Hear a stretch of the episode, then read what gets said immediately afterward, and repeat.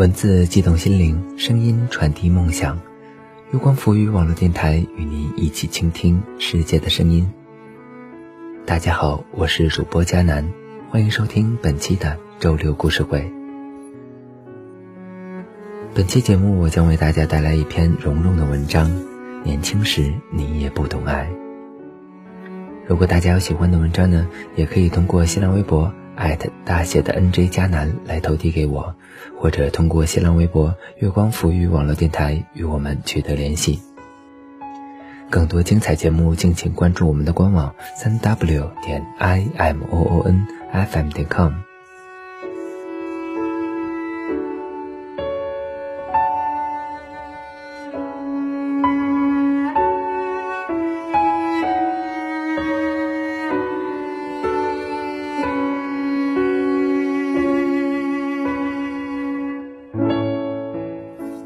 年轻时，你也不懂爱。文，蓉蓉。那一年，香格里拉还没有被火烧。一个骑行者从重庆一路向西狂飙，要去香格里拉一个叫做纳帕海的地方。狂飙是他的美好愿望。三百公里以后，他做了一个归行者。归行者叫李愿。大四毕业那一年，他没有找到工作，买了自行车以后，除了一包破旧的行李，穷的只剩下时间。李渊不知道纳帕海在哪里，也不知道和他的距离究竟有多远。GPS 告诉他很远很远，一路往西。在遇见娜娜之前，李渊以龟行的速度一路往西，住最便宜的旅馆。吃最便宜的盒饭，但从来都不知道乞讨是怎样的一种体验。那一天风和日丽，蓝天底下挂着一大片一大片的白云，用最破的相机随手一拍就是一张明信片。有人告诉他，越往西天空越好看，但空气少，你要不要背个氧气包？那一天，李院兜里还剩下十八块钱，他的选择性困难症在这一天失效了。手机欠费一百多，住个小旅馆五十多，连洗个澡还要二十块，吃个拉面十块钱，氧气包是奢侈品。他只能吃个拉面。拉面馆挤满了人，高的、矮的、胖的、瘦的，有一个和他穿着一样的骑行者。大口大口地吸着面条，是一个眉目清秀的姑娘。李苑坐到姑娘对面唯一的空桌上。姑娘抬起头说：“你终于来了。”李苑被问一愣：“和我说话呢？”姑娘说：“你先坐着，我出去一趟。”李苑觉得姑娘真奇怪，但顾着吃面没理会。据说，如果你遇到奇怪的人做出奇怪的事，那么他一定有奇怪的理由。不出十分钟之后，李苑终于明白这个理由是什么。拉面馆的伙计跟李苑说：“两碗面，二十块。”李苑说：“你搞错了，我只吃一碗，十块。”伙计说：“我没搞错，你和姑娘一人一碗，一共二十块。”李苑说。我不认识那姑娘。伙计把碗一摔：“你当我傻呢？不认识还坐一桌聊天。”李渊最后还是带着他的十八块钱全身而退。后来他回忆起来那段经历的时候，说面馆的老板是半个好人，完全是个好人还算不上，因为李渊跟他解释说：“我和那个姑娘真不认识。”老板豪爽的很，分文不取，放他走。李渊刚登上自行车，听到老板跟伙计说：“以后这种人不要拆穿他，为了二十块钱就要说谎的人，活得得有多艰难。”李渊头一次从别人嘴里听到经自己的公正且客观的评价，艰难得有多艰难。他用力一蹬，自行车嗖的一声扬尘而去，他再也听不到那个半个好人的声音。接下来的半天，李苑逢旅馆必停，专挑又脏又破的旅馆停。他把自行车一歪，一只脚踏在地上，咧着嗓子喊：“十八块钱能住吗？”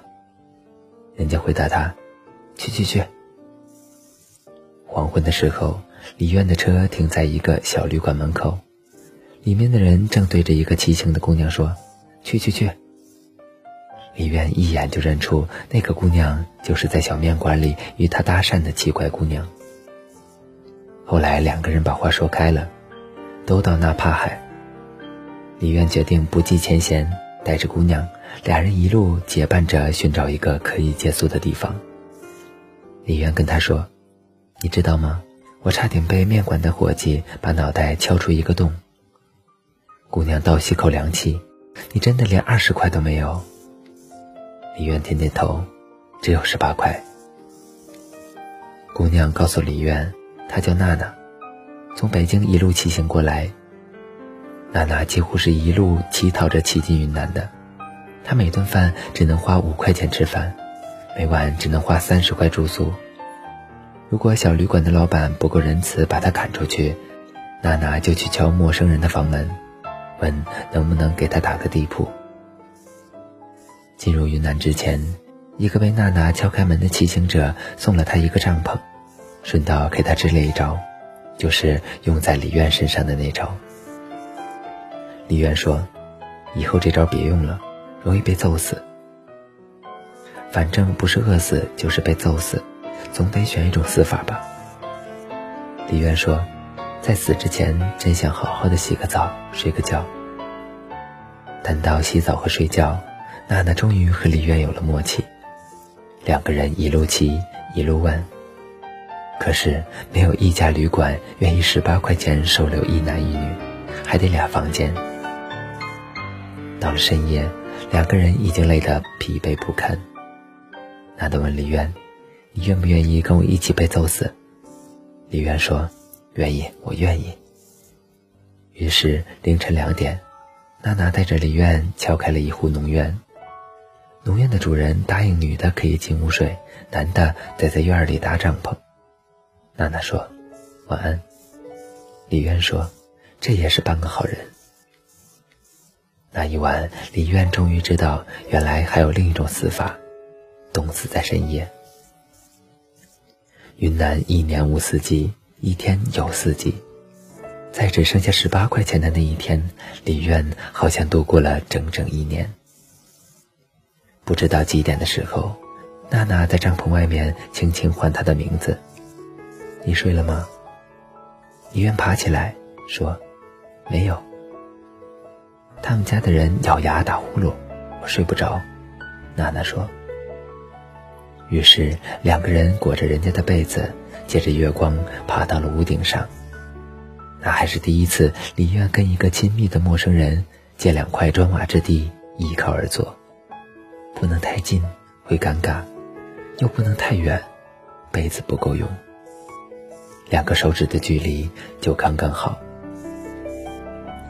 娜娜是个话多的姑娘，说起自己的故事跟脱口秀似的。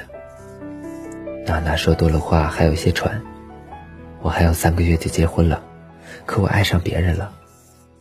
哪怕海有半年是草原，半年是湖。据说，每当夏末秋初的时候，纳帕海都根据他的心情来变换。心情好的时候就是草原，心情差的时候就是湖。如果是草原，我就不结婚了。说说你吧，为什么来纳帕海？李渊从被子里钻出去，挪开屁股，跳下屋顶，说：“谁规定每个来纳帕海的人都有一段故事？”娜娜也从被子里钻出来，到香格里拉就告诉我好不好？李渊说：“好。”快接近目的地的时候，李渊和娜娜的骑行速度变得越来越慢。除了要消耗大量的体力以外，李渊还要鼓起一百二十分勇气跟着娜娜一起乞讨。娜娜的乞讨跟一般乞讨不一样。比如，娜娜跑到一家小餐馆直接点菜，菜摆桌子上了，才跟老板说没有钱。大部分时间，娜娜和李苑都能吃上热乎饭菜。偶尔一顿，餐馆的老板会把两个人赶出去，狠狠数落一顿。然后娜娜再去另外一个地方第一枚顺眼的讨饭。每讨成功一次，娜娜会认真的把店主的名字、电话和饭菜金额记到一个小本子上。娜娜管这叫功德录。李苑说：“你那是债务清单。”快到了香格里拉的时候，娜娜又多了一项乞讨的任务。她抓住一切的机会，问每一个看起来像拥有氧气瓶的人：“能给我吸一口吗？”多数人投以娜娜奇怪的目光，也有少数人慷慨地从口袋里掏出香烟来。到达香格里拉的前一个晚上，他的功德录已经工工整整的记了厚厚的一本。李渊问他。你是从北京就乞讨过来的吧？娜娜收起她的小本子，满意的答道：“够了，够了。”娜娜的那个小本子是用来拯救爱情的。她和她最终爱上的那个人的约定：如果哪怕还是湖水，如果从北京到纳帕海有那么多的人肯奉献出爱，那么他们的爱情也会变成现实。娜娜捧着他的小本子，笑出了眼泪，说：“够了，够了。”李愿也跟着他傻笑。他问：“你愿意听我的故事吗？”娜娜说：“你别说，明天才到香格里拉呢，你让我先哭会儿。”李愿躺在帐篷里，自言自语：“你看今晚星空多好看。”娜娜在外边披着被子坐着。你能看见吗？李渊说：“我能。”李渊的爱情故事从一年前开始。故事里有一个笑容温暖的单眼皮姑娘，笑起来眼睛眯成一条缝，像病毒一样迅速地感染到身边的每一个人。单眼皮姑娘叫小璇，是李院宿舍楼下打字复印社的打字员，有点口吃，所以从来不讲话。大三放假前的那一段时间，李院的宿舍吹牛打岔瞎扯淡。有人说，每一个宿舍都有一个胖子，一个高冷，一个老大。胖子有了，高冷有了，还差一个老大。说老大这个头衔地位崇高，得交给一个厉害的人。问题是怎么证明厉害呢？有人提议，谁让小璇开口，就说明谁厉害。李渊从来就不是一个厉害的人，长相只能说不丑，学习成绩千年老二，不过是倒数。如果到第一的学生考试恰好拉稀没来，李渊就荣登榜首了。家境平平，做事永远都是半途而废。所以李月在宿舍里的角色可以是盒饭快递员，可以是点名打道机，可以是卫生管理员。但绝对不会是最厉害的那个人。在接下来的一个暑假里，李渊每天都给小璇发一个笑话。他把让小璇开口说话这件事当做改变命运的魔法棒。大四开学的第一天，小璇穿着一条碎花裙子在李院的楼下等着他。宿舍的人看到小璇都懵了，见到李院，小璇开口说。我喜欢一个男孩，但是我不知道他喜不喜欢我。为了表现不那么口吃，小璇把句子拆开说，慢慢的说，别的小璇脸通红。李渊成了宿舍的老大，但是他好像并没有变厉害，因为他同时收获了一个口吃的女朋友。这个口吃的女朋友是个打工妹，高中还没毕业。李渊和小璇的恋爱谈了一年的时间，在这一年里，小璇的角色是盒饭快递员、卫生管理员、洗衣机。当然，那一年李渊也有付出。他付出的唯一的东西就是一枚心形银戒指。小璇羞涩的接过去，说：“人家求婚才送戒指。”吓得林渊好几天也不敢见小璇。后来宿舍里的胖子问：“我女朋友上次来把戒指落这儿了，你们谁看见了没？”后来大四快毕业的时候，小璇回家待了半个月，回来的时候眼睛肿得跟核桃似的。小璇的爸爸给他找了个四十多岁的有钱男人，因为他不相信会有一个正常的男孩娶一个口吃的女孩。小璇求李渊：“你去给我爸说说好不好？”李渊低下头，攥紧拳头说：“你嫁给他，挺好的。”那天之后，李渊再也没见到小璇。打字社的老板是小璇的老乡。他说：“那个四十岁的男子酗酒，小璇嫁给他才半个月就被打进医院了。”整个宿舍的人听了之后全都哭了。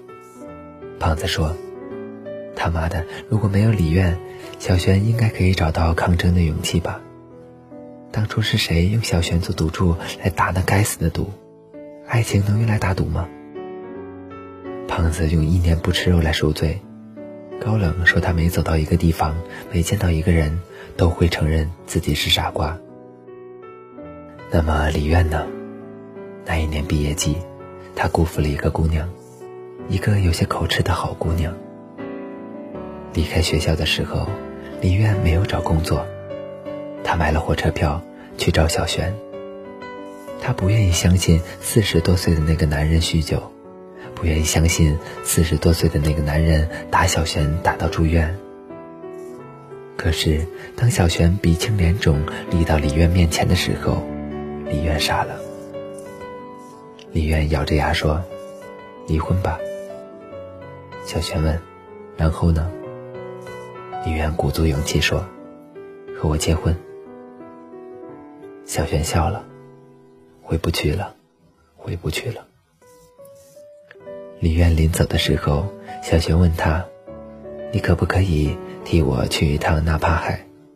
我很小的时候，我妈改嫁去那里，听说那里的感情都没有杂质的。你到了那里以后，就原谅自己吧。”当地有人说，从香格里拉到纳帕海要骑行两个小时。李渊和娜娜变得又黑又瘦，浑身疲惫，已经记不清楚有多少天没有洗过澡了。从早晨讨个早饭，一直骑到中午，中途偶尔歇十几分钟或者一刻钟。娜娜埋怨道：“什么人骑两个小时就能到啊？超人吧？”李渊说：“超人才不骑车呢，超人用飞的。”娜娜跑去问路，回来的时候，娜娜整个人都不一样了。李渊问：“怎么了？”娜娜指着脚下的草原。这里就是纳帕海，它是草原呢。李渊和娜娜像撒了气的气球，弹到了纳帕海，这片已经变成草原的净土上。李渊问娜娜：“你还结婚吗？”娜娜问李渊：“你原谅自己了吗？”娜娜从草原上爬起来，翻出她的小笔记本，那里有满满的爱心与馈赠。是他从北京一路乞讨来的勇气。他要用这些勇气说服自己，冒天下之大不韪去做一个落跑新娘。娜娜大口大口的喘着气，在这里，她找不到人去说，能让我吸一口吗？大片大片的白云，美得不真切。两个人一会儿躺一会儿坐，心里都乱成了麻，怎么理也理不清楚。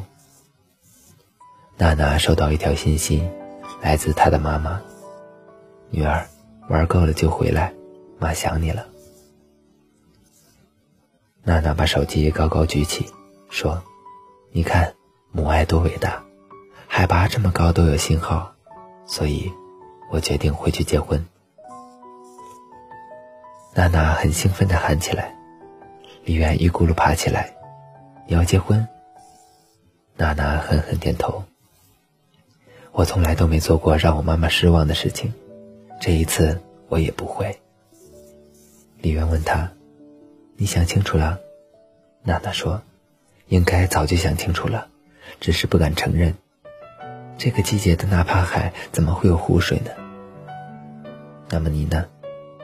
李渊说：“你看，你摆我一道，我可以原谅你；我拿不出二十块钱拉面钱，老板也原谅了我。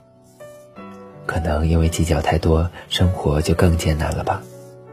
我想，如果小璇都可以原谅我的话，我应该也是可以原谅自己的。娜娜喘得厉害，但是李渊不担心。但凡他们两个人之间有一个被高原所击垮，那个人一定不会是娜娜。娜娜说：“李渊，我给你唱一首歌吧。”李渊说：“你都快喘不上气了。”晴空万里，舒爽又亲切。忽而，毫无征兆的下起了大雨。娜娜唱道：“我只想牵着你，走到很远的梦里。”小木屋，红屋顶，地址是一个秘密。你抱着小猫咪，蓝眼睛不再忧郁。香格里拉在那里，让我们去找寻。李渊闭上眼睛，雨水打到脸上，那是一首李渊没听过的歌曲。娜娜的声音很好听，悠扬清脆的飘进耳朵里。听着听着，他笑了。在不懂爱的年纪里，我们一遍又一遍唱着关于爱情的歌曲，唱到嗓子痛，休息一下，再接着唱下一首。然后我们会遇见一个人，又离开一个人，又会遇见许多人。有的人留下，有的人走开，最后我们都会成为懂得爱的人。在那以后，请原谅自己，原谅年轻时不懂爱的我和你。